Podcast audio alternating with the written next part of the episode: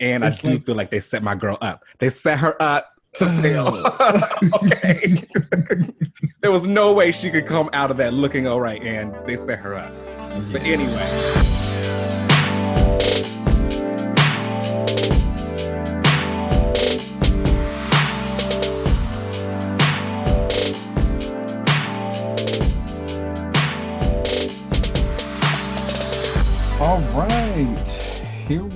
Go. Another relaunch, the official first episode. Ooh, ooh. Yeah, yeah. This is very exciting. I'm excited. I'm excited. This should be a lot of fun. And this was a big week too. We had like a lot.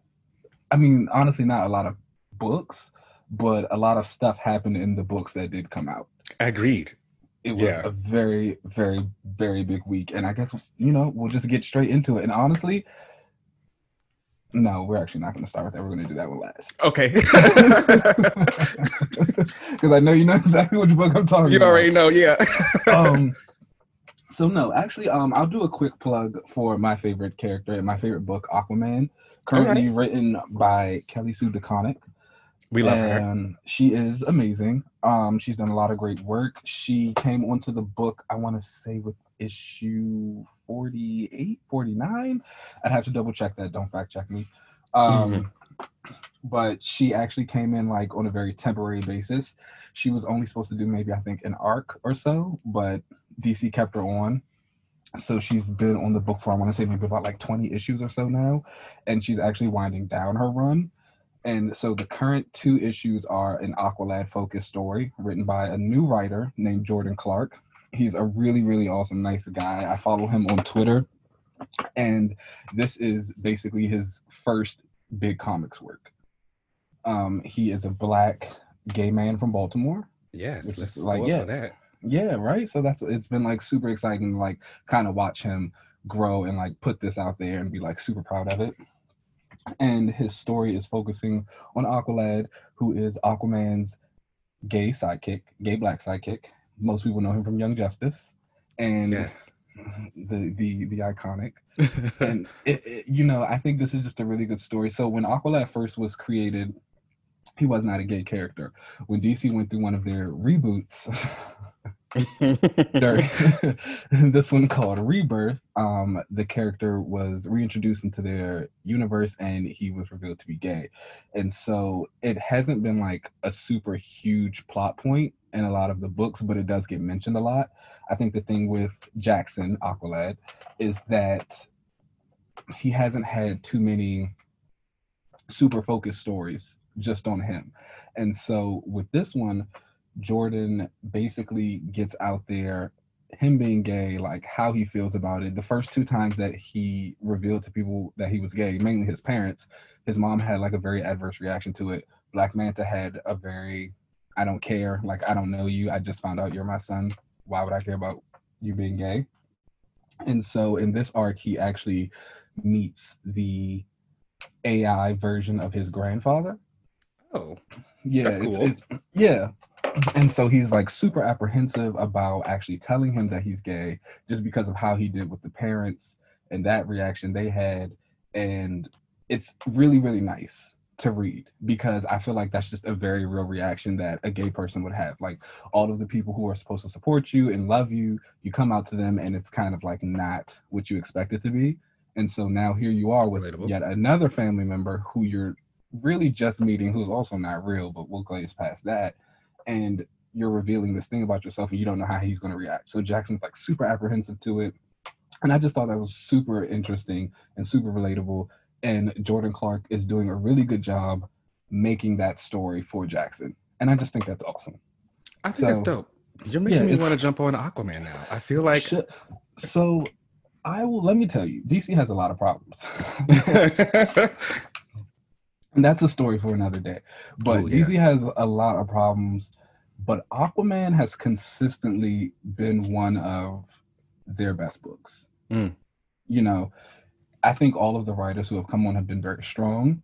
Dan Abnett, Kelly Sue, um, someone else had a run that I can't remember right now, but they've all been doing just like really consistent work with Arthur and Mera and building up that whole world. And because Aquaman is popular but not super popular, he doesn't get all the like editorial interference. It's kind of Uh-huh. like we're going to push this character because people know him, but at the same time they feel as though I guess maybe he's not important enough to have his world rocked in a major way, so they kind of leave his stories alone. So whereas they're constantly messing with Batman, Superman, Wonder Woman, Flash, you know, just Batman really- again, because it's always Batman. Batman again. you know, Batman again. You know, Aquaman's just kind of been left alone to do his own thing. And it has been the biggest blessing in the world for that book. So if you've ever had any type of interest in Aquaman, it's something I really say that I think people should pick up. Again, Kelly Sue is a pretty great writer. I think she hits things that Arthur never really dealt with in terms of his mom like a lot of people constantly play up, you know, he's king of Atlantis. She plays up like how he's got mommy issues, which is like super real. He does. His mom basically abandoned him when he was a child.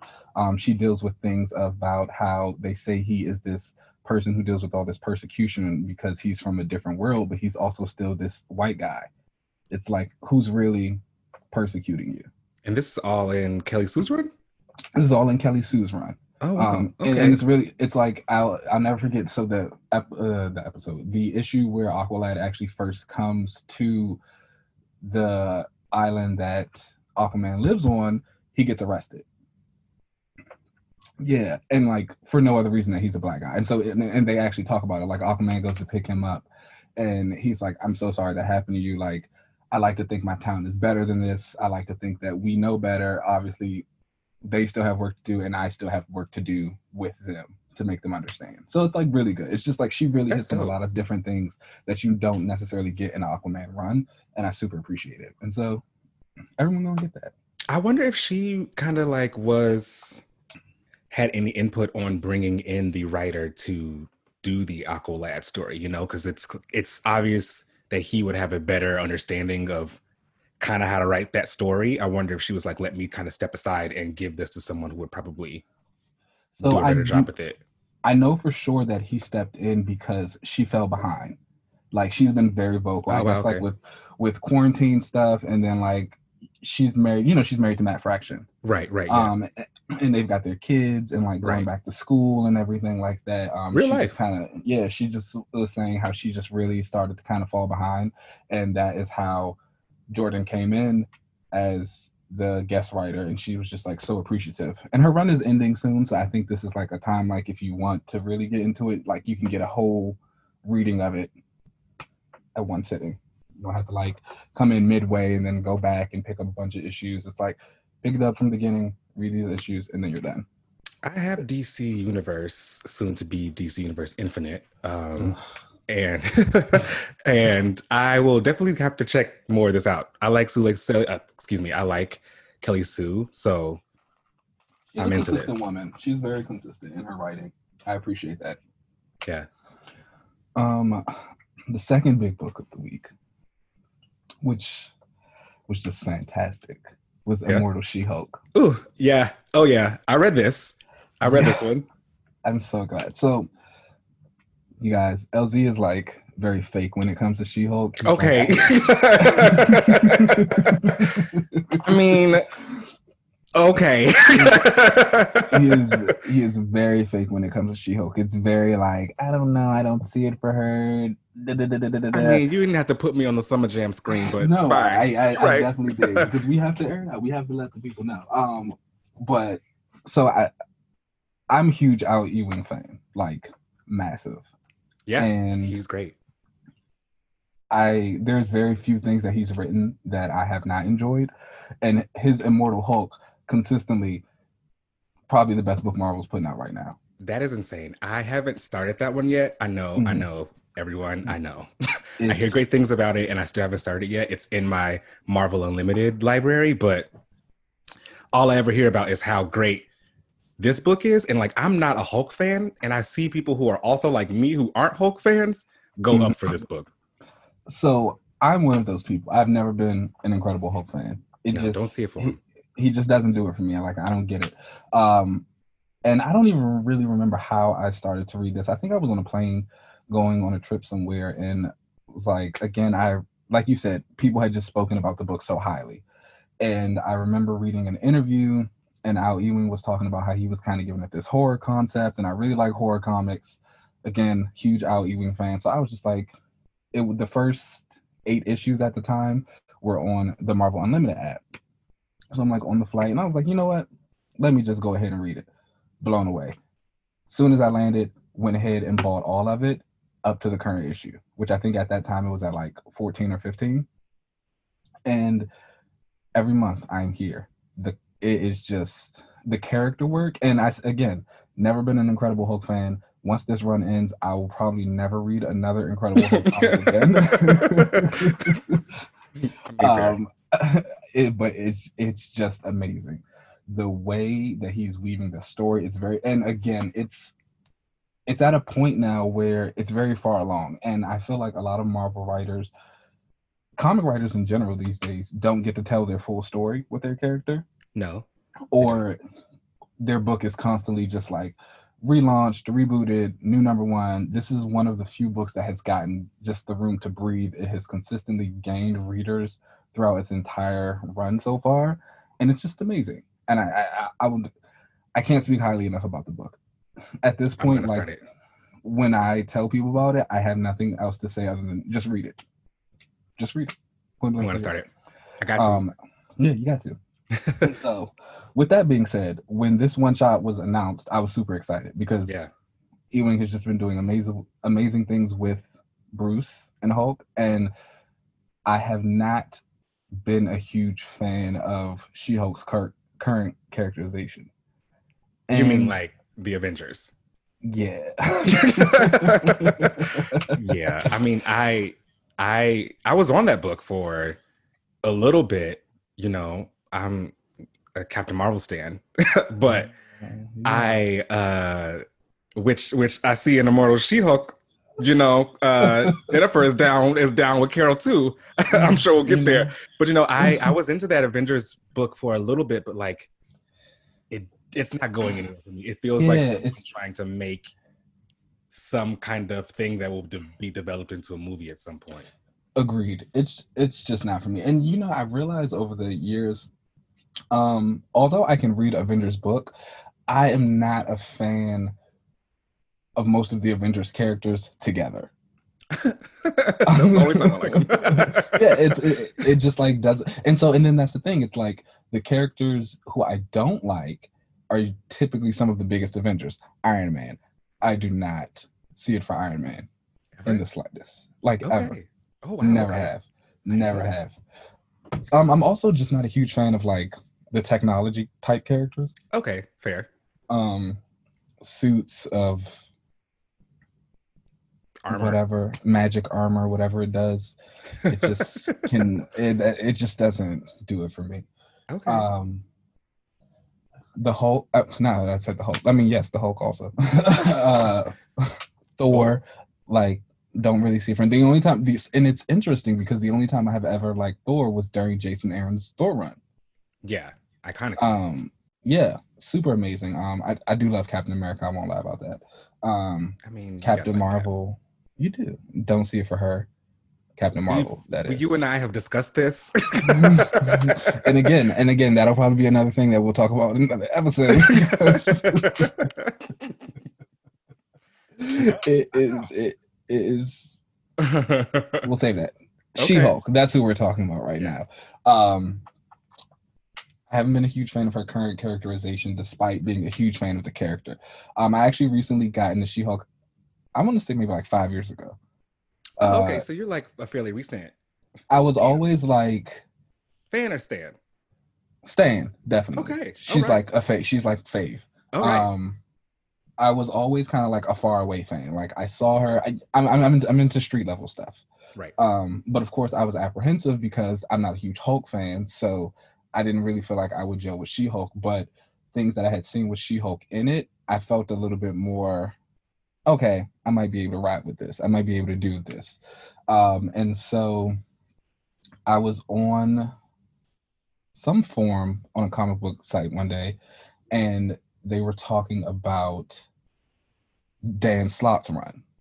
And I was like, you know, I kind of like Dan Slott. I know he's a bit of a controversial person for a lot of people. um, Mm, myself. but yeah. um, but I was like a lot of the stuff that I had run. I mean, I had read from Dan Slott. I really, really enjoyed, and so I had actually tried to read the Charles Soule She-Hulk, She-Hulk run, and it was fine. I enjoyed that. I didn't really care for the art. It was, it was, if it had to be to your taste, I'll say that. okay, Um, fair. right. Yeah. New thing, you know, it's just it's not for you. Exactly. It just wasn't for me. Um, the story itself was fine, and so I went back. I read the Dan Slott run, loved it. I was like, "Oh, this is amazing." Went back again, um, and just started reading like her books from her original series, other books she had from the '70s. Um, there was the Tamaki run that also came out a few years ago. Went back and reread that. I just like consumed everything She-Hulk, and I was just blown away. The stories were fun uh the characterization was great jen has just this very good natured just great ambiance about her you know and i think a lot her and her stories are also funny you know and i think in a lot of marvel titles starring the women the writers I don't know how to put this, so it sounds good. So I'm just actually not going to say it. Just forget what I was just saying right there. um, but the She-Hulk's books always just felt different. She also breaks the fourth wall, which like a, which is a super fun thing that she Yeah. does. Does she still do that? Uh, I haven't seen her. Well, I haven't really been paying that much attention to attention to Avengers, so I haven't seen it there. I Um, doubt she'd even do it now in her like enraged monster state. So Yeah, so that was another thing. I also am not a fan of like monster She-Hulk. yeah, yeah. I, j- I just think it's a little tired. Um, So I was shocked that Ewing was able to kind of like make it work. You know, yeah. Oh yeah. This is this issue was really good. the issue itself was just really, really good. I love the entire discussion. First of all, again, I love Wolverine. Yes. So as soon as I saw that he was guest starring, I was like, yeah, I'm in. And sure. once I saw the preview of them having the conversation of her asking him about death, perfect. You know, Yeah. if there's anyone you're going to talk to death about, it's going to be Wolverine. oh yeah. Died more than He'd have been there. you know, he has done it. He has killed the people. He has he's he knows all about it. And so I just thought that conversation was like super poignant. I thought the bits that they talked about Krakoa was actually really great also. You know, Absolutely where he was kind of like it's only bad to you because you can't go. Like yeah. if it never existed, you wouldn't care at all. Um Relatable. and very like if you if you did if you had access to it, you wouldn't care. Yeah, and it's just like, but you don't, and so now it's a problem. Um, and Ewing taking her through the journey of her three deaths which Yeah. just really well done, and the trauma. And She Hulk is a character who has like dealt with a lot of trauma. You know, in the Tamaki run, she was dealing with her problems, and she was going to therapy, and she was sad, she was depressed. That's when she was like gray. Um, she's had a lot of instability in her life. She's had a lot of just really bad moments that have almost taking her out mentally, you know? Not even Yeah. like obviously she's She Hulk. She is like strong. She can resist almost anything. Um, but it's Jennifer Walters who suffers. Yeah.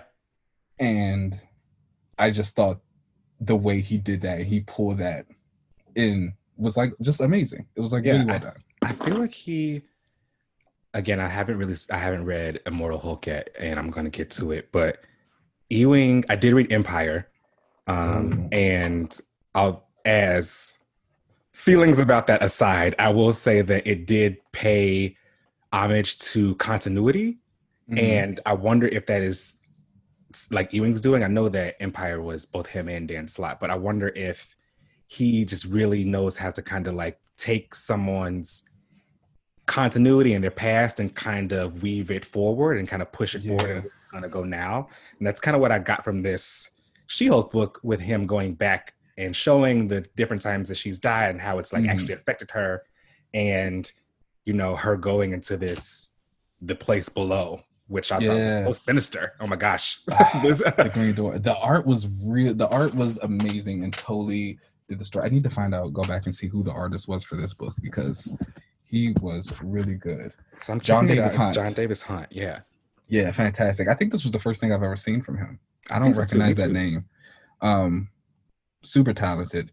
He really sold the scenes, the horror, the creepiness, the fear, the sadness.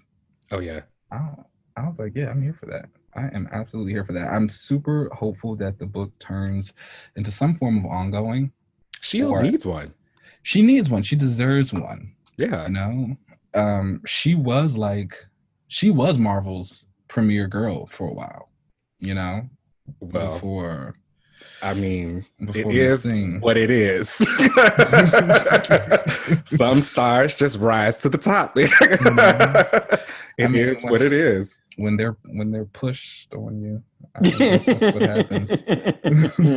hey, you know, Mm. we can all get the budget.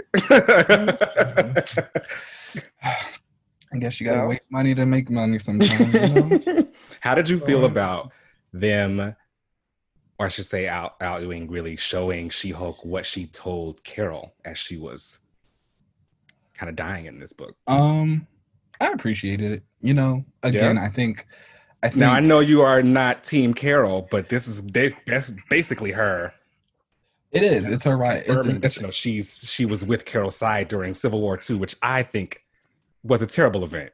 I'm just going to Oh, go ahead and say it. It, it was a bad event. It absolutely awful. There wasn't really like sides to the event. There's no way you could possibly be on the other side of the on Carol's side. And I do like- feel like they set my girl up. They set her up to fail. okay. there was no way she could come out of that looking all right, and they set her up. But anyway, she's how did you definitely Captain Maga. Um, how did you feel about that? She like was on that side that she was.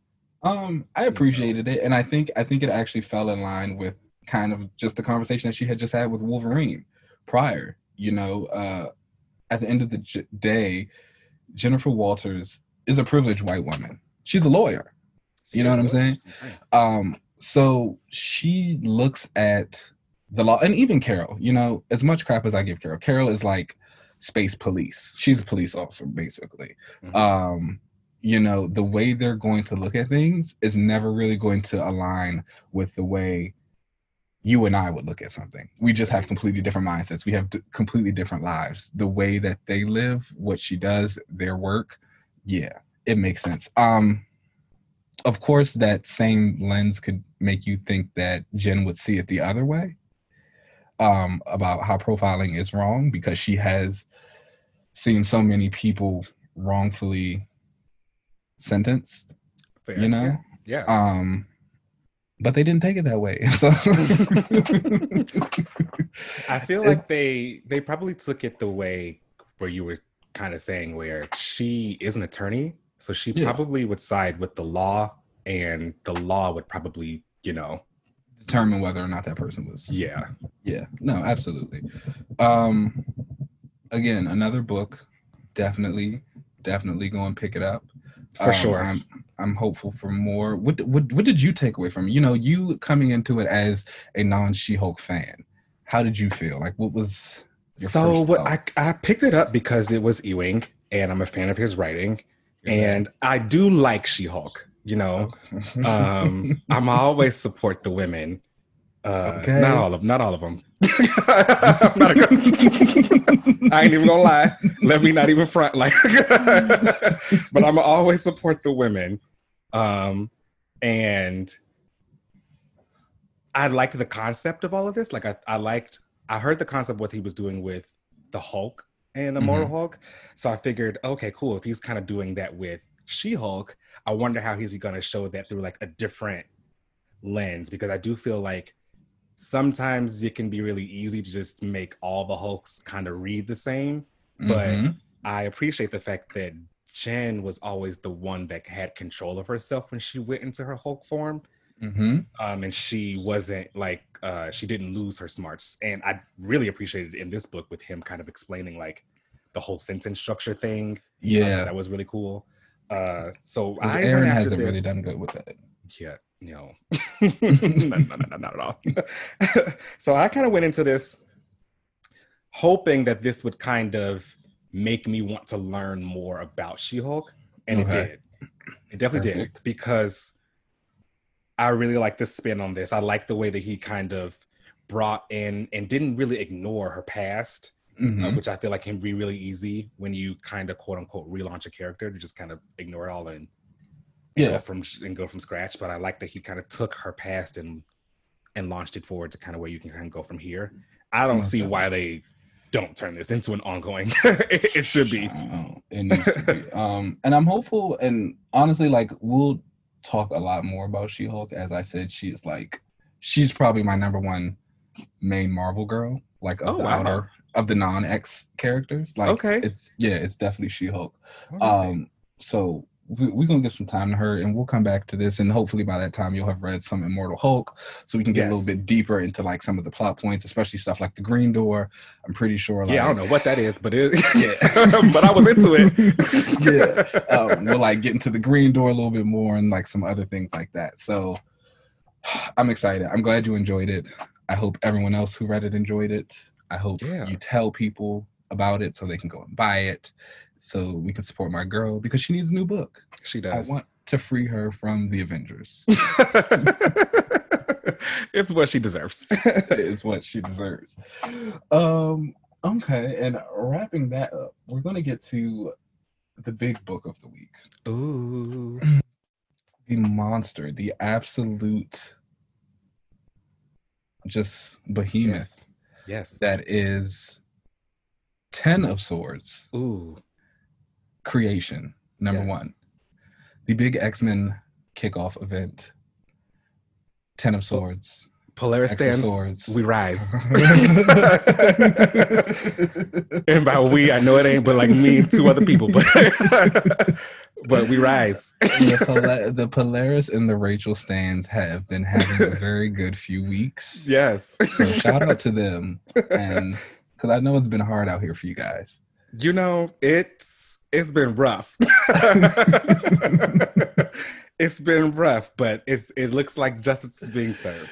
Justice is being served. Okay, so gosh, where do you even start with this? I don't even Um, know. Is it ten of swords? Is it X of swords? How so it? it's it's pronounced Ten of Swords. Um, Okay.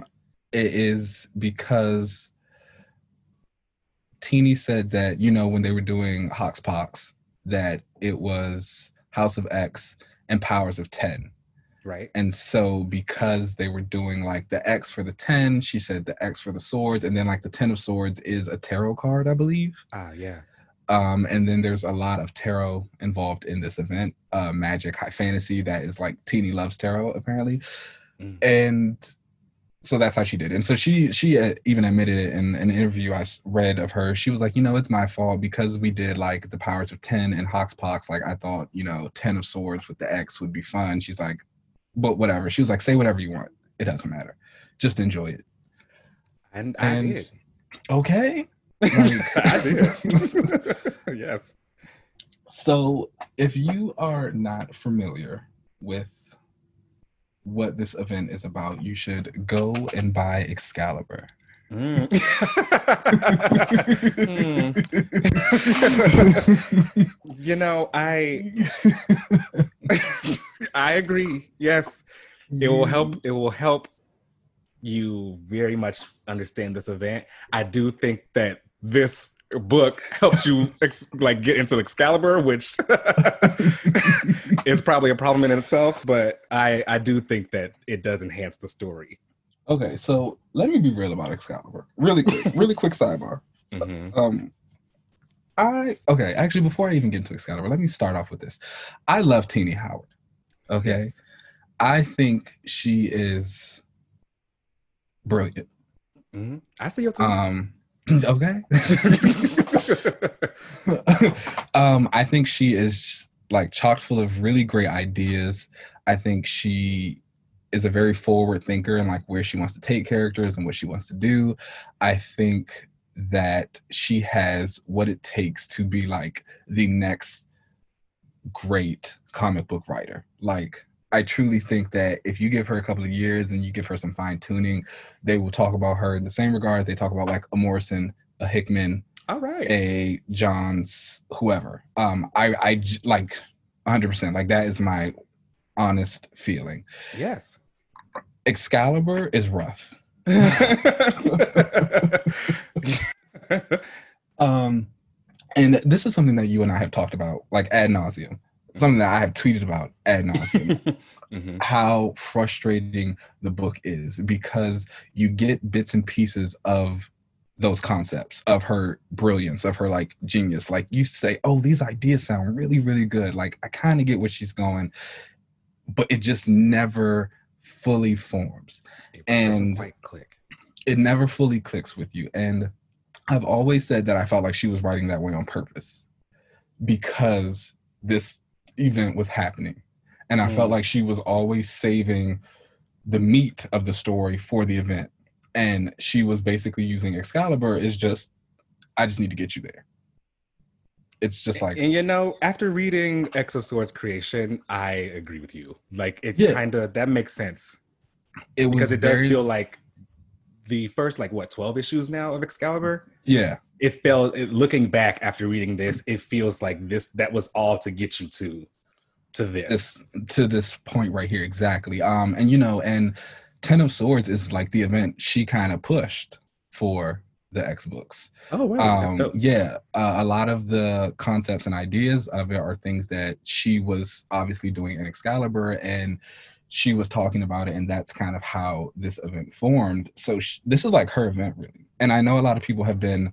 saying oh this is a hickman issue. Hickman saved excalibur. He's made it all make sense. But it's like you have to give Tini her credit. You she have might- to. she might it might have been rough in that book but like these are her ideas and concepts at the root. Yeah. you know she planted all of this. She got us here. And she co-wrote the issue. So it's like honestly honestly name on the book too. She did something and it's like uh, i feel like a lot of those saturnine pages a lot of those tarot pages that were in the book i think those were her Yeah. um she so seems to be really into Saturnine too, so I wouldn't be surprised if that was her. her writing you know and like i saw a lot of people online that those were some of their favorite parts Yeah. So it's like again, yes, Excalibur is rough. It is an extremely frustrating book. I Mhm. will never deny that. As a Um, Betsy saying, I'm sure you are. You've got plenty to say about it, and I know we'll get there. we'll save that for another time. I'm sure. that that's like a whole conversation on its own. Um, you know, uh, but I think she has what it takes, and I truly kind of feel like when this event is over and we do go back to like regular book schedules, I think Excalibur will read a little bit better. I think now that she has kind of like gotten us to the point where she needs to, she can get really dig a little bit deeper into characterization and um, character interaction yeah. letting people use their powers and doing things like that. Um, and I also and you also had to remember with her, she's still very new to comics. Right. Yeah. I don't even think she's been writing for like more than five years yet. Oh wow. Okay. Yeah, um, that could be a lie. I truly feel like that's it. Um, okay. but I just know she hasn't done a lot. Like she did Strike Force, which I enjoyed also. Mhm. She did a Death's Head mini. Um, I read that. It was fine. There's a who think she- Death's Head. He's an Oh, okay. UK character. Got it. Um, I believe she did a and mm, I go back and forth. There's a couple I enjoy. Um, she, I believe she did a Thanos mini also, Oh, okay. or like a Thanos one shot or something like that. I have to check that out. Um, and she did some indie book called Assassinistas. Hmm. Yeah. Um, but that I think those I think those are the only things she's ever really like written comic wise. She's still very new to the comic industry in whole in general. And again, that's another reason why I kind of give some leeway to Excalibur because Mhm. like I see it, but it's like you got to give people room to grow Yeah. just a little bit, just a little bit. Yeah. Um, but Ten of Swords knocked it out of the park. All expectations. Wow. Um, Truly. Wow. truly, and you know I think this one is great because it was very similar to Hoxpox, where you didn't know what was going to happen. Yeah. I had some No, I- guesses. I had some guesses before going in and uh didn't ex- none of my guesses came true. so uh that was great to actually see. Shout out to them having that kind of fake out. in the marketing for when they were showing the tarot cards with like the swap out of glob and Rockslide that was cool Yeah, i that was think that that's something that they should definitely start doing more of they be, that way we like we aren't like spoiled to stuff that happens because some of us are Yeah. really quick to hurry up and look at the solicits as soon as something comes out or whatever and Mhm. then a whole plot could really be spoiled so i thought that was kind of dope Yeah. to to see that I did enjoy that as well. I also um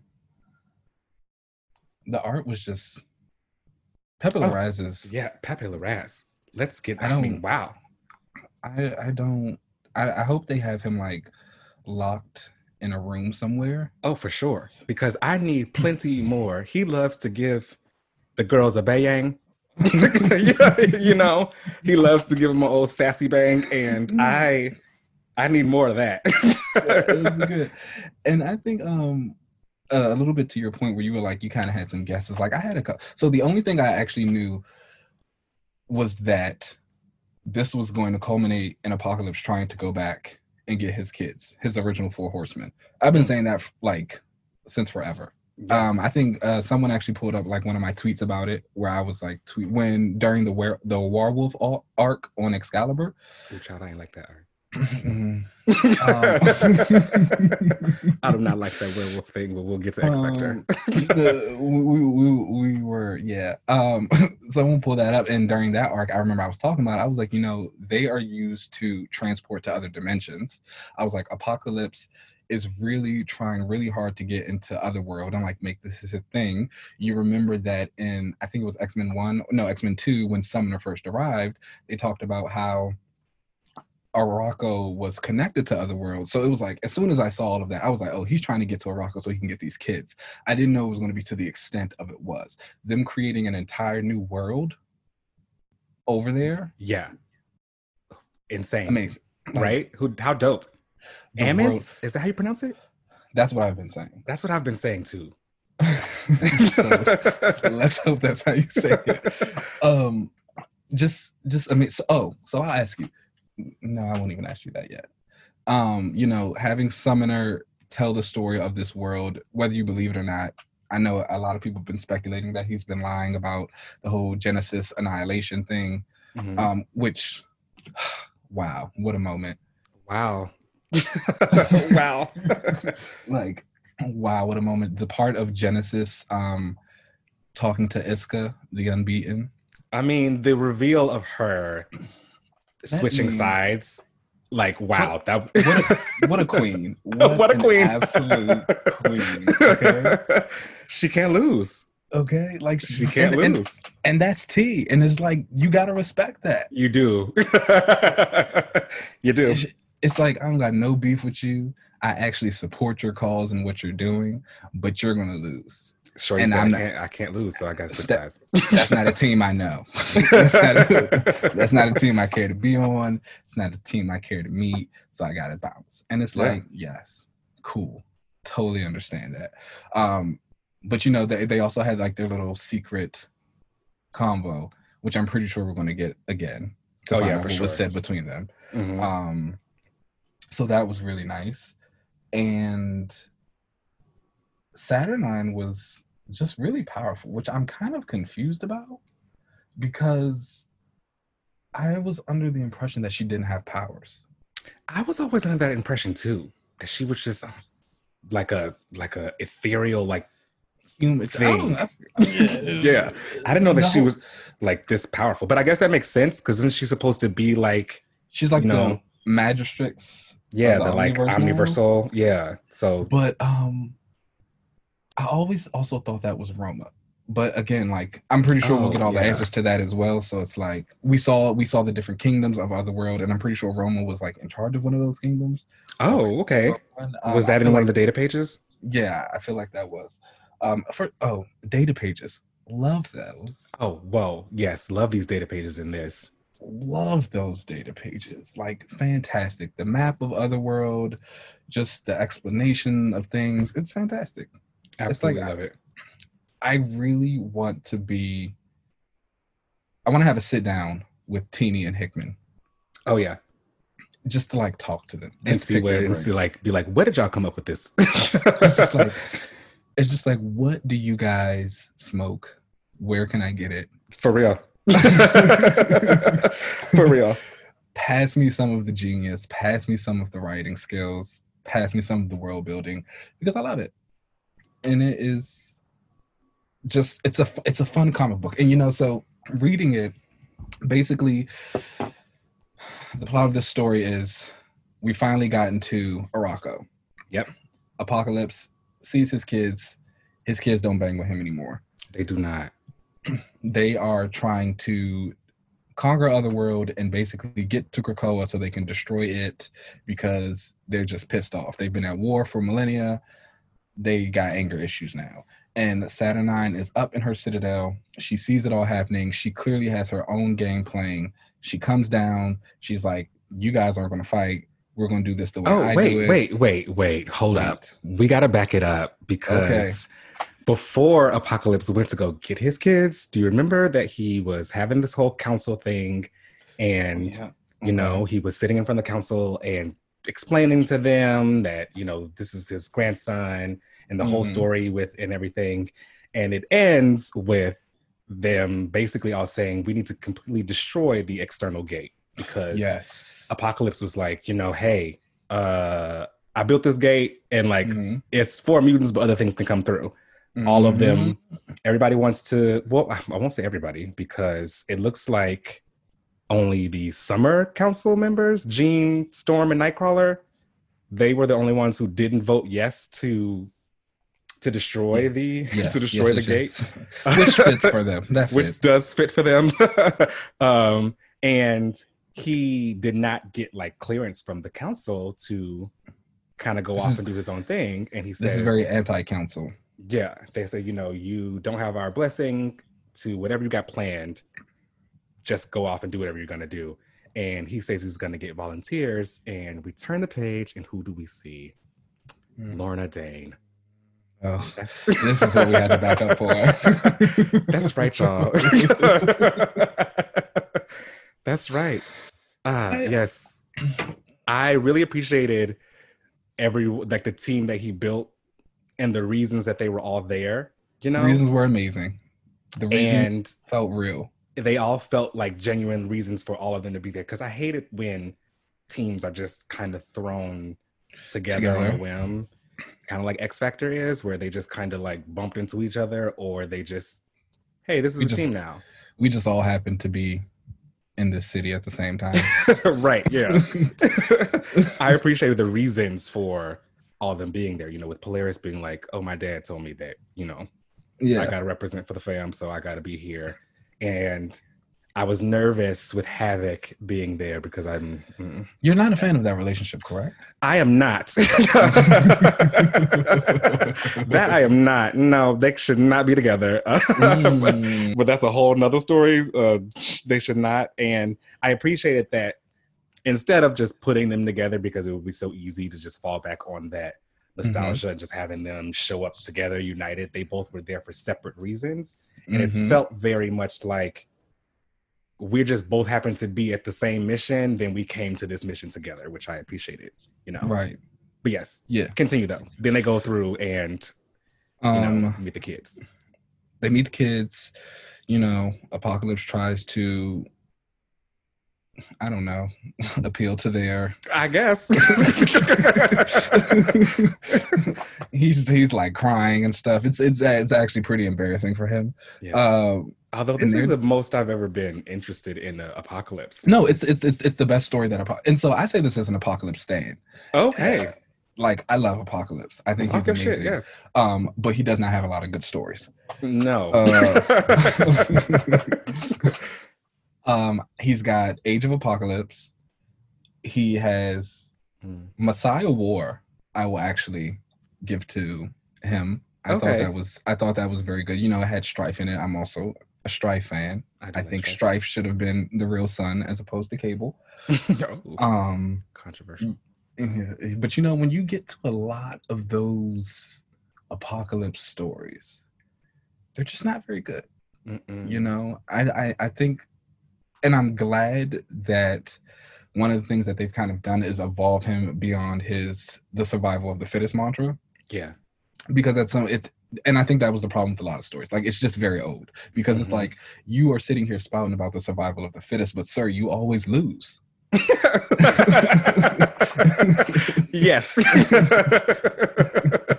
that is fair. Good point. It's just like it's just like you always lose, and then the, like the horseman who you grab. And so I, I will say that I think this also kind of warmed me to like the way he treats all of his other past horsemen because yeah. it's like it's this mix of I have new horsemen, I love them. There's this adoration that these are my new children, plus this like spite of you'll never be as good as the originals.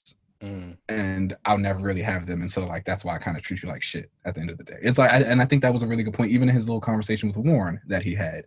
You know, Warren was very much like, You turned me into Archangel. You kind of manipulated me and ruined my life and destroyed me. And Apocalypse is like, Well, look at you now. You look great. You look great. As opposed to when he saw his children and he shed tears. Right. And it was like, I can't believe I left you and you've been hurting and you've been lost. It's just like, it's just like, wow, this is great. This is apocalypse. This is amazing. He's my father.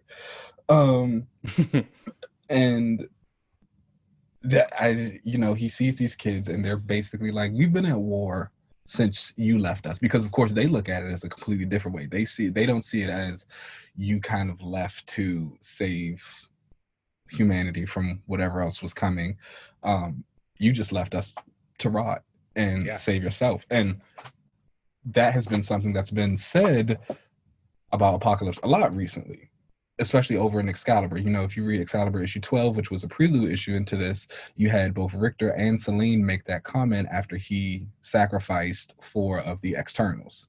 Yeah, to make the gate. Yeah, you know, um, Selene says to him, You always put everybody else to do these type of things or put themselves on the altar and you never do it. Rictor even did the same thing. You know, when he burst out the lava, he's like, You manipulated Rogue. He's like, I think you're manipulating Betsy. He's like, You're not gonna manipulate me. He's like, Stop it. He's like, You're just playing with everybody. Um, but that's all Apocalypse knows how to do. So it's just yeah. a very it's just a very interesting thing that's going on there. Um, so you know, they fight the kids, Saturnine comes down, she's like, Not on my street. This is how we're gonna do it. not on my block. We don't do that. she said, she said, I don't know how y'all do shit where you're from, but I'm not around here. um, and she puts them up to a competition, you know, contest of champions is basically what it is. Uh, and I actually genuinely appreciate that because I'm a person who loves contest of champion type stories, but I do not enjoy hero versus hero. Okay. Okay. Um, so I think of like Avengers No Surrender. Oh, I loved it. Amazing. So much fun. Yeah. Amazing. It. Um, you know, things like that. Um, even in contests of champion type stories, it works because you know the people are like typically possessed or mind controlled in some form or fashion. They're breaking yeah. free and then they're working together. Um, and so in this one, it's very much like you're gonna get like your 10 warriors here, their 10 warriors, you guys are gonna fight whoever wins, do what you got to do. Um, but you don't have to get the contrived reasonings that heroes have to fight against other heroes. Yeah. You know, it's not the X Men walking up in your house like, hey, we're about to take your kid. And people are supposed to be okay with that.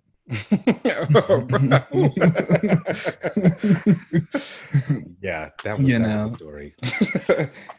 you know, but I, I think that with this, this is like a good old fashioned duel. It seems like, right? Yeah. I think, but with a, a high fantasy mm-hmm. background to it, but with the X Men, and it's it's it's sci-fi still kind of because mm-hmm. they can't really die. So it, it hits a lot of different story beats, and it's just super well done. And I think the Ten Swords, I think it's great how it's already been built upon in so many different books already.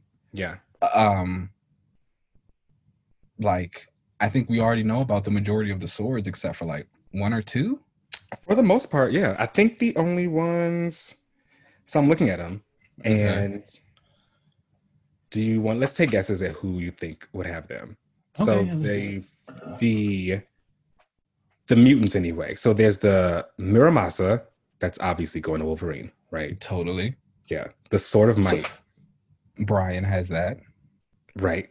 Uh, right? He got it in Ex- yeah, he got it in Excalibur, um, issue six after you know Betsy became Captain Britain, and Brian gave her the amulet.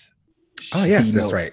Yeah, so around uh, I think it was Excalibur number six. You know, he kind of says that they came back to him and gave him the choice, but he chose the sword this go round, which Mm. is also weird to me, um, because I feel like he could have just got his amulet back. yeah, yeah. I think that's part of the story. I think that Oh it's, yeah, it's, it's again like Tini's building something here. So yeah, for like, sure. I'll just let it go. I'm pretty sure it's going to come back up. Um, so yeah, Sword of Might is to Brian. The Starlight Sword. I think Betsy's going to get that. I think she is too. I'm pretty sure that has something to do with the Citadel. Yeah, Um, so she'll probably I get think she's gonna get that. The Grass Cutter. I think Gorgon has that. I think I so think- too. So I think Gorgon has. I'm pretty sure Gorgon has two swords, and I think he has the Grass Cutter and the God Killer. Oh, okay. So he has both of them. Yeah, That's the other sword. Is the next one is the God Killer, and I wasn't. Yeah, I didn't know who had that. I think he has both of those. I thought that Kwannon was gonna get that because I didn't. Weren't they trying to like say that she was a God Killer or something in? Maybe. Who knows?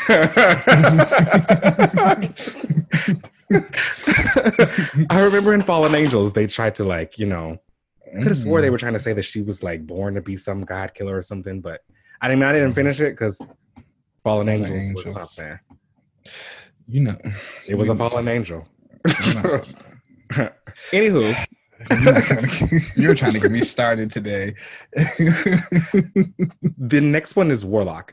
I definitely Doug, right? Doug, which is like, why is Warlock classified as a shield? I'll be interested. I mean, a sword. I'll be interested to like figure out where that comes from. Yeah, I don't know why that is either. That should be interesting. Uh, the next one is a soul, the soul sword. Uh, my girly, magic. Magic. Yeah. Um, let's keep it cute. um, the next one is the scarab. That's Apocalypse, I think. I think that's that was a Blaze the- they. Yeah. Yeah, that's right. His sword is nice. It looks cool. Yeah. Um, the light of Galador. That's Cable. That I was about to say that's the one Cable got in his book, right? Yeah. Um, Okay. Great book, by the way. Um, Skybreaker. I think that's the one Storm will get Yeah. in Wakanda. I wonder, do you think she's getting it from there? Is it hers already and it's in Wakanda, or does she go there to like go and get it? I think this uh solicit for that Marauders issue said they were like traveling there to get it. Oh, okay. I don't know if it's already hers. I don't think it is. Okay. Um, which is kind of upsetting to me. You know, there were a lot of the. I mean, it's it's still potential to happen, but you know, there were a lot of theories about that ancestor of hers. right. Yeah. I think an Ashok, Ashaki, Ashaki. I see- I don't know how to pronounce it. Apologies. Um, yeah, apologies. We'll just say Ashaki for right now. If anyone knows, please feel free to let us know the correct way. yeah. Um, she apparently had a similar looking sword in like some page, and you know she has a magical background. And I know there are a lot of Storm fans who like want her to like delve into magic a lot more. Yeah. Um, so I don't know. I, I, it's it's potential that it's still somehow connected to her. You know, when they get to Wakanda, we'll figure that out. But Her ancestry or something. yeah, but if it's not, I'd be a little bit upset. Yeah. I hope that there's a little bit more meaning to it other than it just being called Skybreaker and who else would have that but Storm? you know? Uh, I hope that there's more to it than that. Uh, but yeah, those are all 10 of them. I think so for the most part, we can pretty much figure out who Yeah. is going to be in these in this tournament. And you know? And it's so I remember um Jordan D. White, X Men editor, was on Twitter like answering questions, and somebody was asking him about Ten of Swords, and he said that not everybody brings the right sword. Oh, okay. Yeah. So you know, I think about a lot of the other things that have happened. Like we've got the Cerebro sword out there. Right.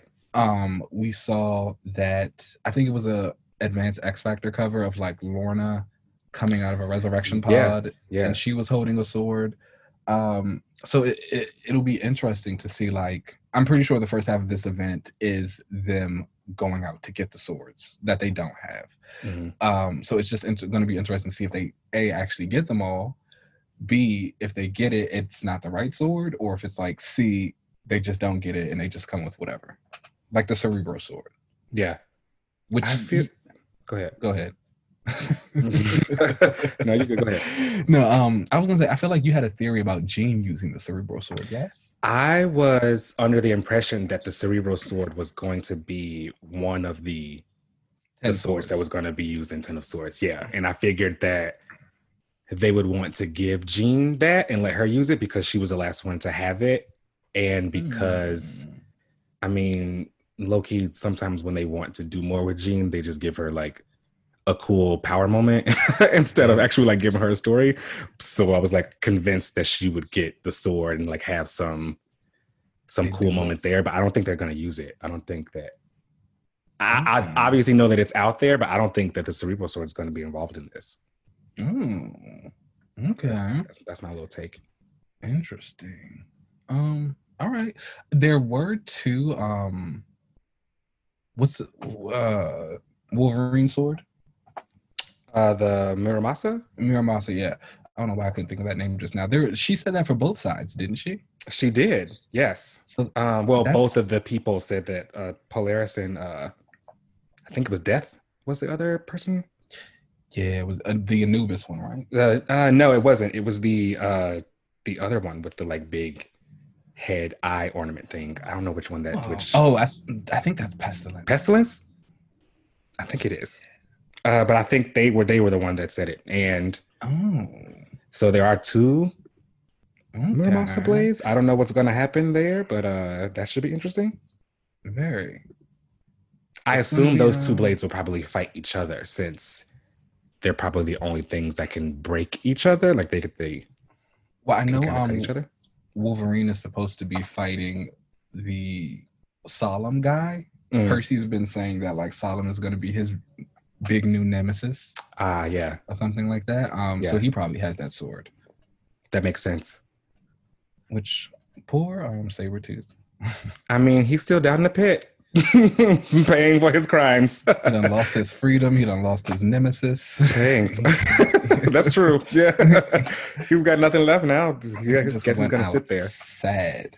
Um, Um, what about the the end there with with the final sword that I guess they need to go and get? Who knew?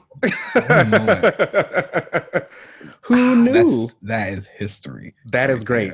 How how could you possibly have guessed? I don't know why didn't I even think about like Never, never crossed my mind. that didn't even like ever come into my head that that would be a sword that they would actually need. Truly didn't even register. Yeah. And just knowing that it's leading into something else, you Yeah. know, with Talk that about the- a setup. talk about a setup. that that that is truly one thing that I love about this Hick, this Hickman era, uh, Yeah. Krakoan era, whatever you want to call it. Everyone is truly writing with each other, and it's very evident. yeah. Like they're all building onto these stories together. It's not like someone's doing one thing and everyone else is kind of just trailing behind them. Of course, you know, like this was Hickman's grand idea, but you know, everyone has said, he's even said it himself that he lets these people tell their stories. Of course, he might come in every now and again and be like, oh, I got this idea, or like, you know, maybe we can play this around yeah. or move this plot to a different place, but he very much lets them run wild and create their worlds. And again, like look at this event. It mostly came from Tini's mind and Excalibur. yeah. And I think that is just fantastic the way that they do that. So to know that like, you know, they even had this and then they've got this sword book that's coming out soon. They're saying, okay, let's go ahead, let's start putting that in there. Yeah. And I think that's, That's- such a like a dope way to like kind of keep building their world, you Yeah. know, instead of just throwing some things out there, there's giving a lot of these things purpose. And I like that. Yeah, extremely. Um, and it just makes it all feel more connected. Yeah. you know, I think that was a issue that I had with Excalibur in the beginning. It was very disconnected from Krakoa as a whole, Mhm. and you didn't see them interacting with anybody. And it was like, yes, I get it. Tini was building up this mutant magic, this sense of community, this sense of history, and like what it means when they work together and how their powers advance and their community advances.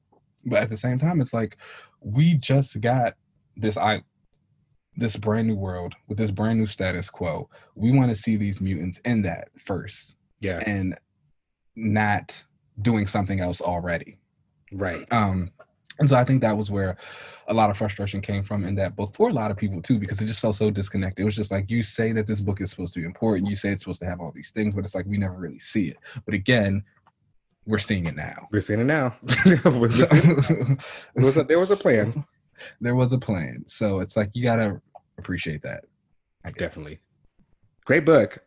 Fantastic book. book. Y'all gotta Highly get recommend. it. I highly recommend it Book of the week for sure. for sure.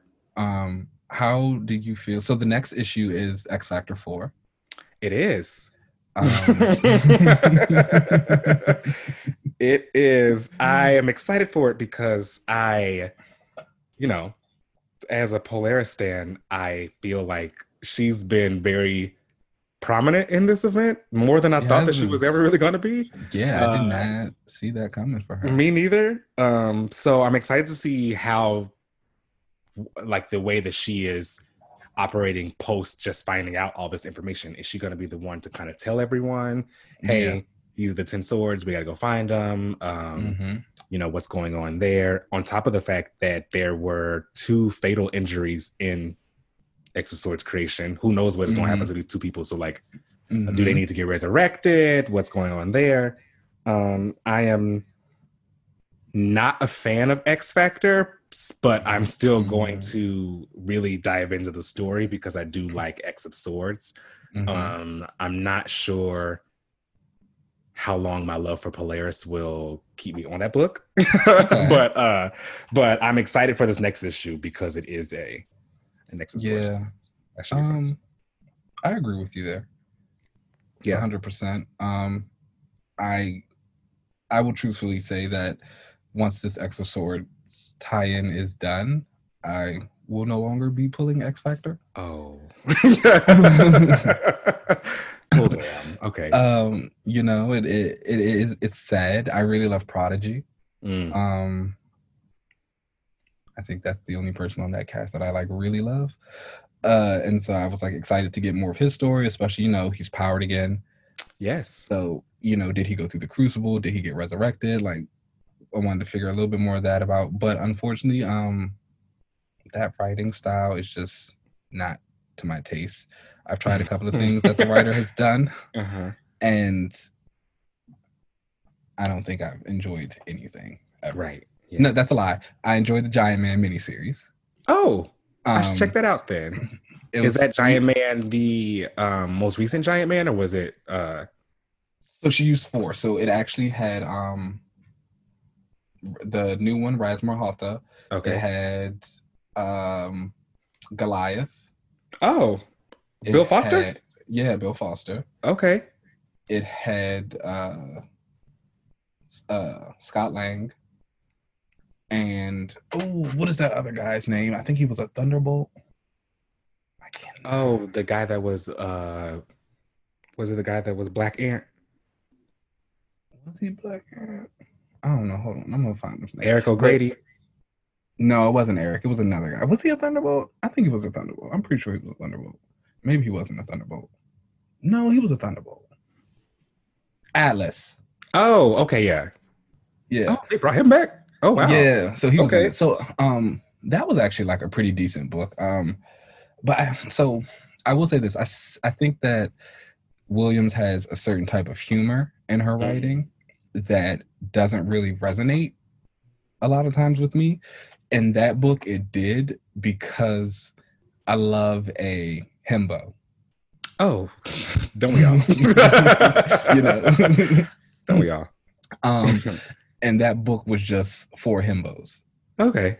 Yeah, and so it's just like, oh, okay, this is Okay, you see the point It's of this, fun. yeah. Yeah, I see what it's for. So it's like that is like probably the only thing that she's ever written that I've been like, oh, okay, I can actually read this for a second time. Mhm. Um, Age of X Men Extremis. Oh. oh no. oh no, was not a fan. Mm-mm-mm. Mm-mm. It was not for me. It's a no for me. Yeah, so that was that. Um, so going into X Factor, I really did like try and keep an open mind. There were again parts of the book that the first like two issues that I actually really did enjoy. Um, I like the stuff of kind of about Mojo. I'm a Mojo fan, although I've Mm. also realized that despite being a Mojo fan, I don't really enjoy a lot of Mojo stories. Mm, Um, I'm I not a think fan I'm- or like his stories. So no, I think for, I think for me, like when I think of a Mojo story, I think of the meta commentary that can come around with it. yeah, Um, that part is just you know, and just like what you can do with the characters and like how you can kind of do it. But I don't know. I guess I always kind of expect people to get a little bit more sinister with Mojo himself and like Mhm. the whole everything is television. I don't care. It's all for consumption. And then like actually like making fun of the characters or just like getting a little bit deeper into their heads about like how they're feeling or things that they're going through. And I don't think many writers, if any, have ever used Mojo in that way. It's more so he kind of comes in and it's like wacky zany fun yeah, or just like crazy reality television. It's just like okay, and I like is what I fun. thought it was gonna Don't get me wrong. love fun. You know, a bitch likes to get. I like to be. I like to have fun, but fun. this. we'll get to X Factor next week. I'm sure we'll talk. We'll, we'll talk about it. but I'm not the biggest fan of Mojo because I feel like his world should be dipped in quickly and then get out. And Mm. current, current, the current X Factor run is, feels like it's gonna spin an arc there. Um, Mhm. However, I don't really know now, considering the preview for the next X Factor is X of Swords tie-in, and I didn't see too much of the Mojo world there. So Yeah, I definitely Um, think um it's on pause that Mm. story, and I, I think that's why the book got delayed because the issue five doesn't come out until December. Oh wow, okay, Yeah, that's a big. so deal. um I think that is why they delayed it because it was like that issue was tying into the event, and then none of the other ones do. Mm, Um, so interesting. yeah. Ten of Swords Okay. Creation number one on sale Yeah. now. Get it, y'all. If you can support your local comic shop, do that. Yeah, If you have to buy it on Comixology, do that. that's great too. Do them both, honestly, if you want. It's worth it. Let's take a break and then we'll come back. All right.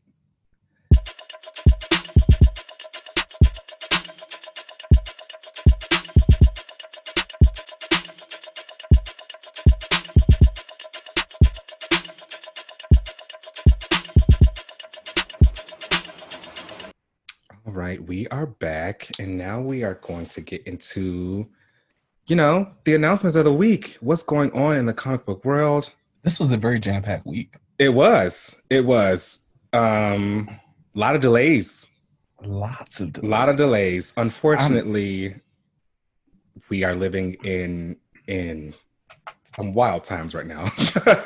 Okay. Hello. Ooh, ciao.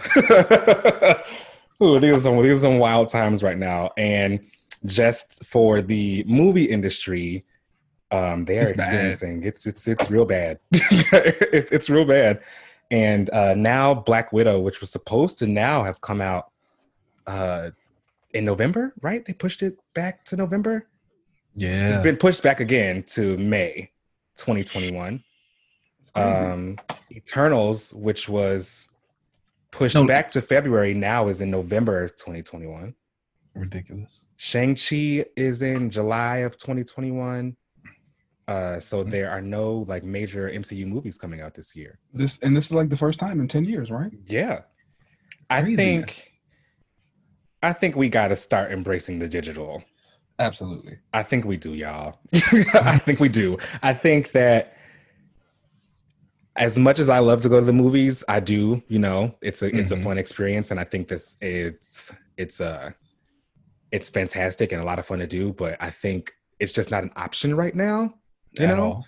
It's just not. So like holding out for it to become an option at this point just seems You know, the way the film industry has basically said instead of trying to figure out new innovative innovative ways to like push our product to our people you know to the Mhm. consumer they're just saying lol we'll just wait and that's crazy to me Right. it, it, it- it's just like that is like absolutely crazy to me and it's especially when so i think about candyman um Mhm.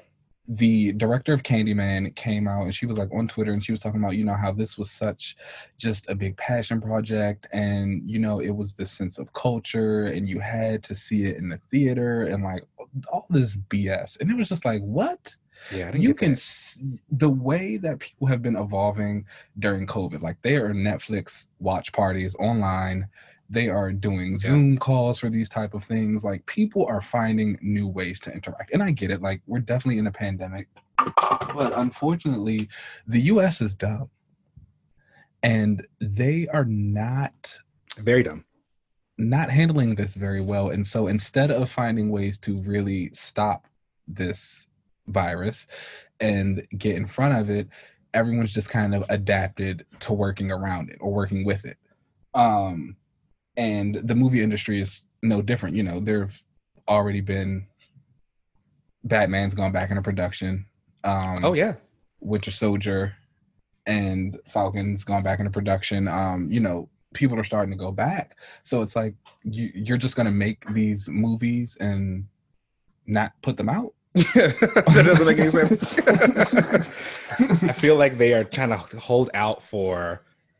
I don't know if it is uh, due to artistry, and you know, feel like, oh, I have this. This film needs to be seen on an IMAX screen, or it just needs to be seen in theaters, or if people are, you know, holding out because of money. Oh, it's definitely bottom feel- line. oh, it's definitely money, yeah.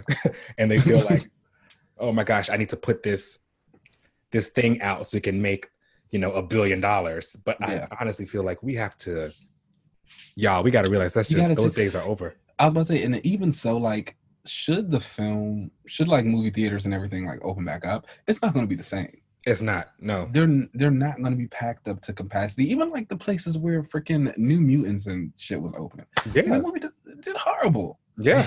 As it should have. Obviously, we don't. Absolutely. We don't support we do not support the New Mutants film in any form or fashion. I just. I don't I don't support Fox X Men. No, we don't. Like- we we do not. let's let's draw that line right there. no.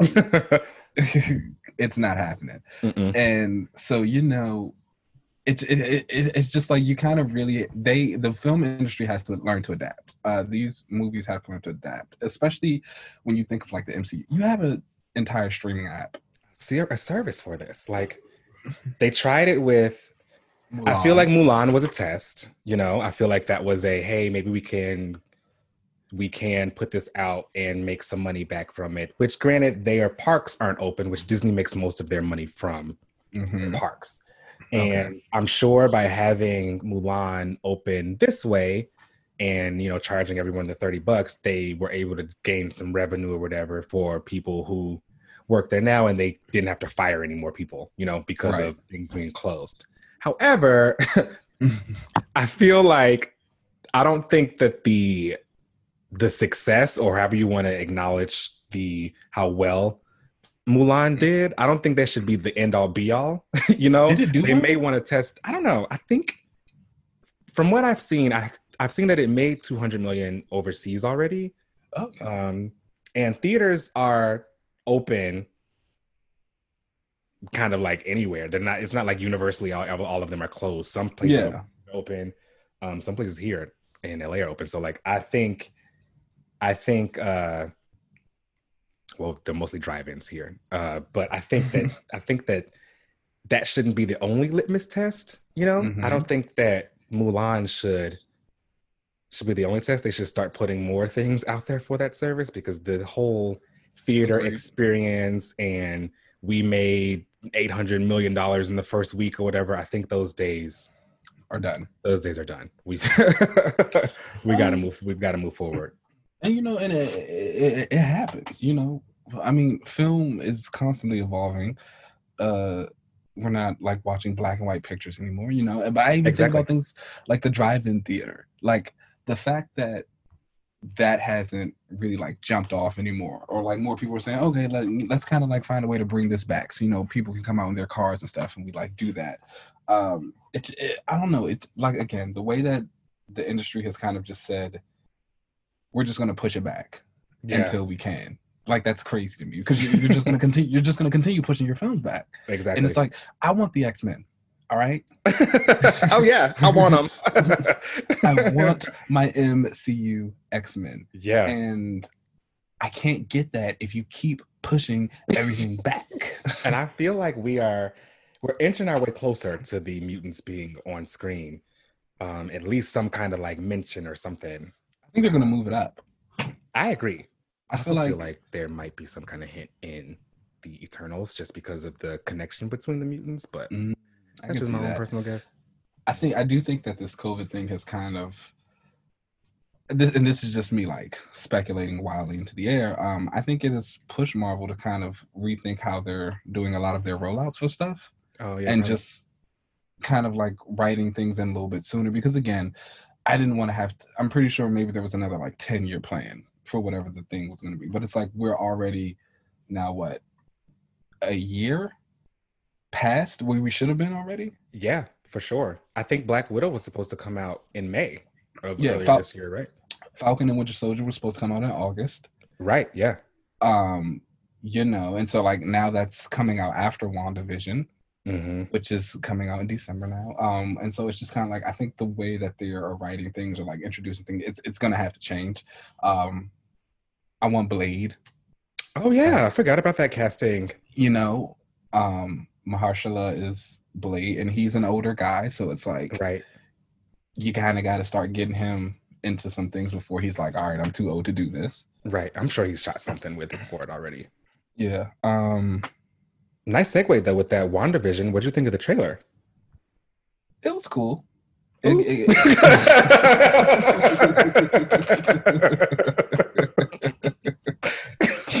Ooh. Okay. Um, no. oh my gosh. Choking on my laugh. Um no, it was it was fine. It gave me a um, Tom King vision feel. Did Yeah, you read that sure. book? I Uh, did not read that book. I um I do like Tom King. I'm a fan Mm-hmm. of of what he does uh with some of his stories. I just Yeah. never got around to reading that on Vision some. book. I'm not the biggest Vision So, fan. Again, Vision was another book similar to Hope for me. Oh no, that's not true because I actually enjoy the Vision to a certain extent. Okay. Um, but book is phenomenal. It was it was just the it's just a completely different take on Vision, and I think that's what a lot of these runs where I'm like, oh, you know, I like this, but I've, I've never been into the character. It's because it's such a vast difference from who they normally are. Mhm. You know what I'm saying? Like, um, the big thing about Jason Aaron's Hulk, I mean, Jason Aaron's Thor, was that he eventually became unworthy. Unworthy Thor is my like favorite Thor ever. Yes, with his uh Jarnbjorn, right? Yes. Yeah, I read that. It was good. Like bomb book, fantastic book. Immortal Hulk. It, again, it's like just this huge horror, like high concept Hulk story that's amazing. Um, Vision by Tom King was just this really kind of creepy, surreal like take on like family and humanity and just like identity and stuff like that. And it was just really good things that happened in it. Really good writing. And another one that's just highly recommended. And it's it's I think it's only 12 issues. It's very self-contained. Uh it's just one of those runs where it's like I can get this and I'll be good. and be good. Okay. Yeah. I've seen that he had like a family in it, and it seemed that they were kind Mhm. of picking up from his vision run and Mm-hmm. uh I don't want to say House of M because I don't think that they should like pull from that too soon. But I do think that like her kind of House of M disassembled Mm-hmm. breakdown seems to be something that's going to be kind of pulled on for the show. So that should be interesting. I do like that they are kind of making her powers less telekinetic and more seem to be magic. more magic-y. yeah, more magic and reality warping kind of stuff, Mhm. uh, which is awesome. It, it was time for her to get more into the magic instead of you know just making So, shit I move. Definitely. I mean, so the tra- like I said, the, the trailer was cool. Um, I like the Yeah. Agatha, the Agatha Harkness. Like, uh, I, did. assume that's who she's going to be, right? Like, I like that little part. I didn't Yeah. have. I, I guess for me, I say it's cool because I didn't really have any expectations for it. Okay, Um, fair. I didn't I didn't like know what to think, what was gonna happen. So I just kind of went in like, oh okay. And then I also feel like we'll probably get another one. Yeah. Uh, s- that just kind of like shows a little bit more, and that'll probably get me more into it. I think for like the initial teaser, it was enough to be like, oh okay, I'm interested. It's coming. They got to put something Yeah. out, or at least they feel like they got to put something out. Got to. I'm with that. Um, Um, so there was some casting news. You know, circling back to uh your homegirl, my girly, She-Hulk. Yes, So Tatiana. Ms. love Lottie. it. Yes, Yes, love it. Yes, yes, yes. Let's get Love into it. it. Love, love, love, love. So, um, I love. I don't know much about her. I've only seen uh some clips of Orphan Black. I've never watched it. I know, I know, I know. I should. But I. I'm one of those people who got into Orphan Black late. Late. Um, Okay. I got into it on its last season. Oh wow, okay. Yeah, and I just like binged it, and she's just phenomenal in it. Like it's show she she basic premise. There's clones. She plays all the clones. Oh dope. Like phenomenal range. She does all of it just with ease. Like you believe it. You feel all the characters are different. So I'm already excited. They went To for see an her. actor then, okay. Like yeah, All I am like super excited to see her play all the different ranges of Jennifer because I think Jennifer is one of those characters who has that. Like she can do the humor, she can do the sadness. Uh, she breaks the fourth wall. Like she's a lawyer, she gets serious. You know, it's it's it's. I think she's going to be amazing. I'm very eager to see how they render her as She-Hulk. Yeah, that's gonna be interesting. That is going to be very interesting. Do you Um, want CGI or do you want just her to be green? I think I want CGI. Yeah, for sure. Um, just because I feel like her being green, hmm I just feel like that's gonna be too much for TV. Now, how do you feel about her being, if she's gonna be green, She-Hulk is She be all the time, and she Um, would be CGI'd all the time, right? Yeah, that's Or do you true, think that they're gonna do like a she can change back and forth kind of thing? I think I think they'll let her change back and forth in the beginning. okay. Um, and then maybe eventually we might get a couple episodes where she's like stuck in stuck in She-Hulk form or something like that. But I definitely think she'll change back and forth. Um, but I'm I'm I'm, I'm just I'm excited. Again, She-Hulk is a character I love. Um, Tatiana is an amazing actress. I think that it's going to be good. I have no idea. I think I read something that um I forgot who the they said the first Tat, Tat, ah, Titania, Titania, Uh, Tatiana Maslany, the actress. No, no, no, no, like the the villain. Oh, Titania. Yeah, Titania. Oh, she's Um, gonna be the villain. I, I read something that said she. Oh man, I like her. Um, yeah, and you know her her and She Hulk go back and forth. they go the back. They do. Yeah, they they They do not. They do not like each other. um, so uh I'm excited for that as well. Uh, I'm just ready. I think I, th- I was not expecting it. And For I've been trying not to fan cast, right. um, just because I feel like a lot of the comic book industry has gotten really good at casting. Yeah. And so like I, I kind of trust whatever they do. So it's just like I'm not even gonna think about like who I would want to play something or like who I like to do this. I'm more of the part where it's like I like to see such and such do a comic book movie, not I like to see such and such be the specific character. Right. Because it's like I feel like now whoever they get, they're going to cast them for the right role. Agreed. And you, I, I have. Has it ever been a case where the big fan casting mm-hmm. has ever like come true? Yeah, They mostly kind of do their own thing. it was Jason Momoa. Momoa is Aquaman. That was a. There was a fan campaign for that. Yeah, Oh. it was. It was. Well, I feel like people just want to see him with his shirt off, which I mean, I'm not mad at.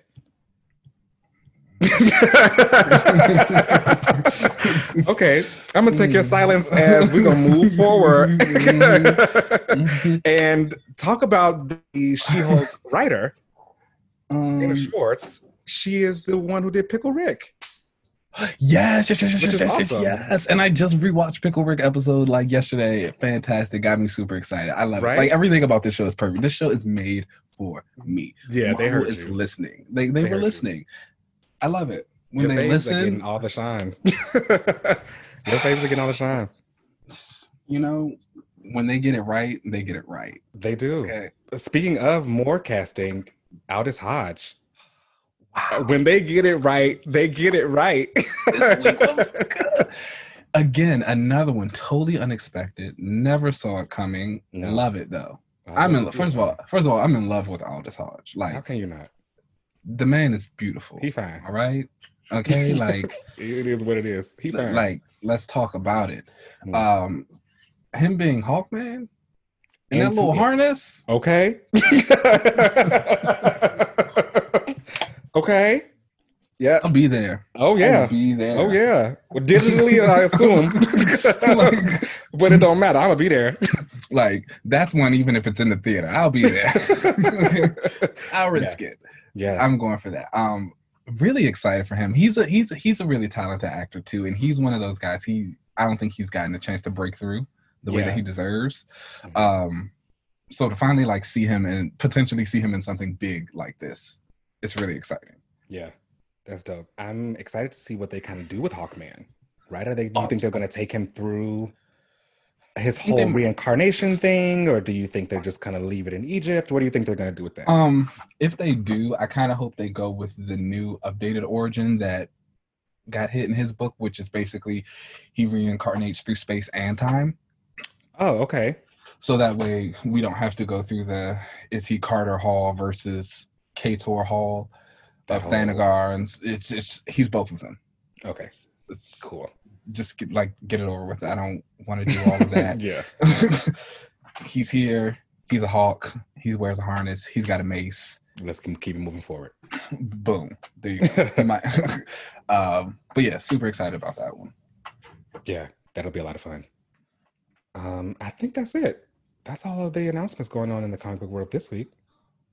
Oh, that Nick Fury show. Was it Oh, a Nick yeah. Fury show or is it a show that Nick Fury is going to be in? I feel like that was just announced yesterday, and I feel like I feel like there were too many different conflicting reports. One, it was a Nick Fury show. Then it was Mm-hmm. Nick Fury. He's coming back as Nick Fury In a show in that's a going show. to. Yeah. Okay. So, like, who knows if it is you know Nick Fury the show or if it's Agents of Sword, and he's Yeah. just in it or something or whatever it's gonna be. But it does seem like he's he he coming back. Come give him some more checks. Okay. Um, okay, and I'm not mad at that. All right. Sam Jackson is fun. I Oh, I'm love him. lie. I um I don't really think I need to see Nick Fury anymore in a Marvel No. movie. No, Um, but again, we love Sam Jackson. we love Sam Jackson. you know, He he's gonna make it fun. So let him get his eye patch and his check and call it a day. I like it. okay, it's like do you boo? I love it. Perfect. Okay. All Um, right, well then let's take a break and then we'll come on back for the relaunch. for the relaunch. Let's do it.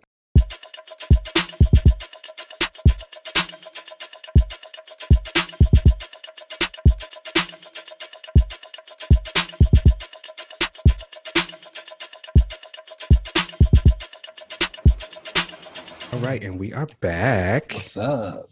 This is the relaunch portion of the show where we're going to pick our favorite characters. Um, this week it's mostly going to be me, but for this portion of the show, we pick a character and kind of give a brief background, you know, what we think of the character, where they are, and where we want to see them go. And this week, you know, I'm just going to go ahead and get it out of the way. And I'm going to pick Polaris. oh my gosh, I'm Yeah. shocked. you know, And we bef- before you even get into that, Yeah. I just think we really need to comment on your transition from Jean Grey Stan to Polaris Stan.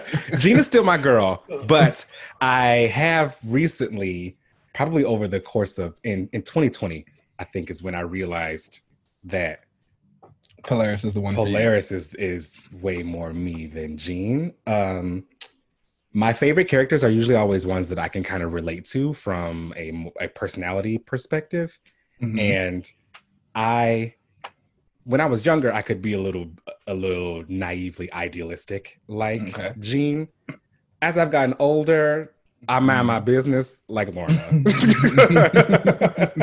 she is good for minding her business. She don't bother Listen, nobody. homegirl minds her business she and when she shows up she's showing up for mutants So Yeah. I, you know, I can get behind that. Uh, she, her real name is Lorna Dane. You know, she is the second female mutant to join the X Men uh, after Jean. She was kind of brought in at the time, back I think in like 1968 or something like that. Um, Mhm. She was brought in in X Men 49, I think it was, and she there was a uh, Mesmero used this machine to like call new mutants uh, who were had latent mutant powers, and she got called there. She slipped on some ice by Iceman and uh, broke free of the the mesmerism. And then she found out that she had magnetic powers, and they told her that she was Magneto's daughter. And I think they were Oh. kind of setting that up to be like the whole like, oh my gosh, this is Magneto's daughter thing, and she was Mhm. going to be this bigger thing. But the X Men at that time ended up getting canceled. Um, The 05 curse.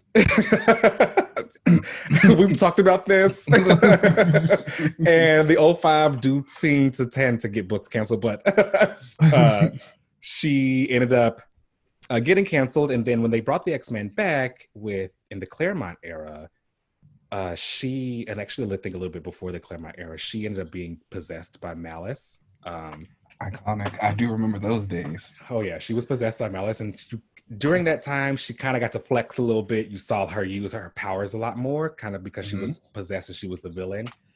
Uh, but she was able to break free from all of that. Her half sister Zaladane ended up capturing her. The queen. That's that's know who I like want to come back. I love Zaladane. Zaladane ended up coming back and taking her powers, and then that kind of happened. And she got her powers back. So she, in the in the beginning of the whole X Men run, during those formative years of the X Men, she kind of missed out on being involved in you know that Outback era and a lot of that Claremont stuff because she was possessed or she Yeah. didn't didn't have her powers. Um, and then when she joined X Factor, Mhm.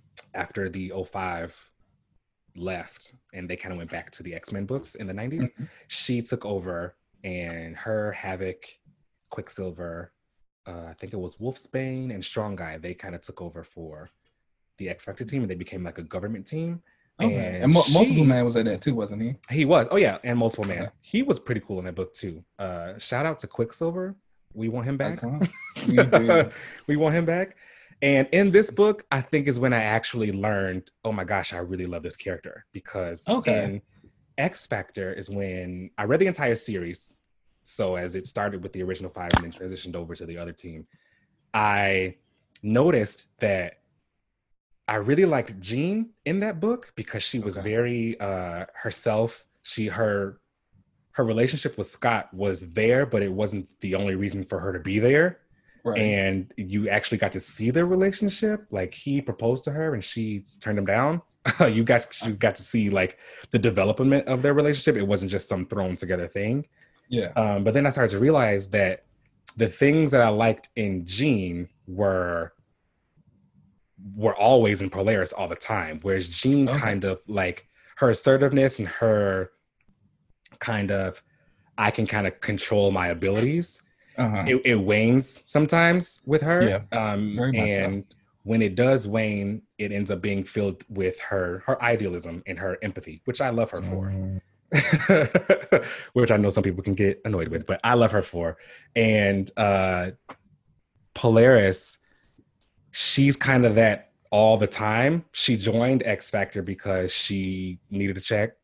The, the issue opens with her saying, "Hey, I think I think it was either Quicksilver or uh, multiple. Actually, it was multiple man who was like, "Why are you even joining this team? Like, what are you doing here?" And she was like, "Not everyone." Has things handed to them like i gotta get Yeah. paid i gotta pay my own rent you know Relatable. I gotta do what I gotta do. And at that time, X Factor was the government team that handled mutant affairs as far as like you know the Brotherhood issues or whenever they would do things on on American soil, quote unquote, or, or whenever they would do things out there that needed to get handled. X Factor was the team that got sent in to do that. And Lorna was the one who would kind of hold the team down, you know, and Okay. she was the one who would kind of speak up for mutant rights whenever things would happen. Uh, her and Havoc went on this date to kind of work on their relationship, which I also appreciated because I am one that would rather see the relationship get worked on than just assume that they're together. And for Lorna and Havoc, he had already just cheated on her with Madelyne nice. Pryor. so there was really no need for them to get back together, but I get like they tried to work it out and ultimately they didn't get back together. You know, okay. Lorna was like, I think we need to move on. It is, it was, that was a time, a season, let's move forward. And I appreciate that from her. Uh, relatable. And during, during her time with X Factor, she also went and got like therapy and okay. she talked about how she wants to feel both sexy and like show her body off, but she also is still like getting comfortable with it. And like I can kind of relate to some stuff like that. And okay. I appreciated the fact that, you know, uh Polaris talks about her powers with magnetism and how she struggles sometimes with both repelling people and wanting to be by herself and wanting to attract people towards her because she does like being around people and mm-hmm. you know I relate. So okay. Polaris, uh, Polaris, I love her. and uh, yeah, so like now she is currently an X Factor on Krakoa. You know, Krakoa is the the mutant nation. Yeah. Uh, you know that everyone's uh some people are up in arms about. I love. I think it's a, a fantastic move for the X Men and mutants as a whole. We'll, we'll, we'll get into that. Yeah, another time for real. Um, and currently she's on X Factor and she isn't leading the team. North Star mm-hmm. is. And she a was choice. the one who kind of got the it was a choice. It was obviously a choice because Leah like she likes North Star clearly, which like fine, I get. And I am totally okay with Polaris not leading that team. That's fine. Mostly okay. because I'd rather her leave that book and go someplace else. But uh, I think she is a good it's not that she's a bad fit for x factor it's that i feel like she's a little bit she's too powerful to be on that team for mm, their for what they're kind of doing. Okay which is just like sleuthing around kind of like the scooby-doo bunch and i'd rather mm-hmm. her not be mm-hmm. in that. Uh, so yeah currently she's on the x factor team. I would like to relaunch her. Okay. and i would have her leading an acolytes team mm. on like the mm. Krakoan acolytes team. Okay. And this team I think should be made up of a mixture of some X-Men, some OG X-Men, okay, um, some Brotherhood members, Exodus, obviously, because we love him. Mm, and I do love Exodus. and probably one of the like a like an Academy X kid like Mercury or something. That'd be dope. Yeah. And I think that that team should be kind of the team that goes out to kind of do what Wolverine did in that She-Hulk book, where there is a mutant out there who kind of, you know, it's doesn't want to come people. to Krakoa, but they kind of are attacking people or whatever, you know. Mm-hmm. Um, who and they like, go out and like stop that mutant, and they go out and kind of stop that, yeah. So like, okay, kind of like you know, in remember in Hoxpox with Sabretooth, right? How he yeah. was the one that was out being being unruly or whatever. I feel like there should be a team that goes and handles that and does like you know mutant justice. Okay, so that's where I would kind of put. I really appreciate that too, and I think it goes it falls in line with a lot of those people who have kind of been complaining that they still you know they just feel like why would every mutant want to go to Krakoa? Exactly. Yeah. You know what I'm saying? Like there should be more who are just like, I don't want to do that. I don't care because truly, they everybody should be able to go. yeah. It's just kind of like, especially a lot of the villains. Mm-hmm. You know, mm-hmm. I've I've been one of those people who say, you know, these villains came to Krakoa and they accepted it because, like, why do they need to fight the X Men anymore? Yeah. So many of the X Men's villains who are mutants basically just wanted mutant supremacy, or they wanted mm-hmm. mutants to have a seat at the table. And exactly. it's just like, and so when Krakoa was formed, it's kind of like, oh, this is what I've always wanted and I'm still get like Selene, you know, she is getting to feed on people yeah. constantly. So it's like, why does she need to go out and be crazy if she can get exactly what she wants? I think you can get into it a little bit deeper because you have so many different personalities with the mm-hmm. villains. It's like their egos, they probably feel like they should be on the council and stuff like that. But of course, all of that can come later. Right now, we're just here to live. Like, just gotta live right now, yeah. We've we've opened it up. We've been fighting we want to stop. We got this space now. So it's like, here we are. But then again, all those people who didn't want to come, what are they doing? What are Who's they going to get them? How are we getting justice for them? And then it's like, even when you do get them, do you give them to the country of wherever that mutant was? Do you bring them back to Krakoa to make them face justice there? How do you kind of get into the logistics of that? Yeah. So I enjoy that. I think that would be such a dope book. I think if the Marauders are supposed to be out there rescuing mutants who can't make it to Mhm. Krakoa, I think there should be a book for handling mutants who don't want to come to Krakoa but are still out there doing whatever Crazy they're some crazy shit, you know. Yeah. And I think that would be a dope book. I really like that. Who is on the team with her? I would have. Oh, that's a good question. I would have Polaris. Obviously, I'd have her lead it. Uh huh. I would have. You know what? I would have Exodus kind of be the like head of it, though. Okay. You know, like he's like the council member that kind of sanctioned it Okay. whatever. Like him and probably him and Magneto, but like mostly him kind of being the leader of that. Uh, because I think he needs some more stuff to do Yeah. on most definitely. on Krakoa. Um, I would put Mercury on the team because I think that would be a lot of fun. She's great. I think Nightcrawler would be dope on that team. Okay. I would- I would really love to see. Nightcrawler and Exodus interact. Yeah, I would think the two of them interacting and the morality of what they're doing, I think would be great with him around. I think that he would bring some some interesting interactions there. Uh, since Frenzy is now going to be in space, I I know, right? I thought about either putting Colossus on that team Okay. as is kind of missing some strength, you know. Mm-hmm. Um, but I don't know. I'd have to think about it because I I do sometimes I make my teams in like RPG, like uh, so you got you got your brawler. yeah no you got your brawler. yeah oh yeah I think about all that whole that whole like team dynamic kind of thing. Okay. Um, we're, we're, we're gonna come. we'll think about it. We'll when- think when about it a- when you get a full team, you're gonna tell us about that. For sure, I'll have to. I'll let you know. Okay. yeah. I love that that relaunch of Polaris, Yeah. Polaris, and the acolytes. that's I'm what I would do it. her. I will Get into it. Polaris, y'all. Get into some some of that old X Factor stuff was good. The all new X Factor with uh, Peter David was really good. That was Um, really you got some a I- lot more of her. Uh, yeah, get into Lorna Dane. I love it. Another relaunch. yes. All right, y'all. So yeah, that was it. That was that was the show. the show. the Another episode. relaunch. The first episode. I hope you guys Again, enjoyed it. Um, Tell us what you think. You can Um, tweet us at another relaunch. Um, you can email us at another relaunch at gmail.com. You can e you can tweet me at at uncanny LZ on Twitter, Instagram, all that. You can add me at Keenan Lance with an underscore at the end on Twitter. And on Instagram, it is Million Dollar Madman. Ooh, nice. It's, it's, it's a reference to something. We'll get into that later. Um, um, but yeah, like again, let us know what you guys think. Tell us, talk to us. We're ready. We're here. We got opinions. We love to talk. yeah. Let's do it, y'all. Another relaunch.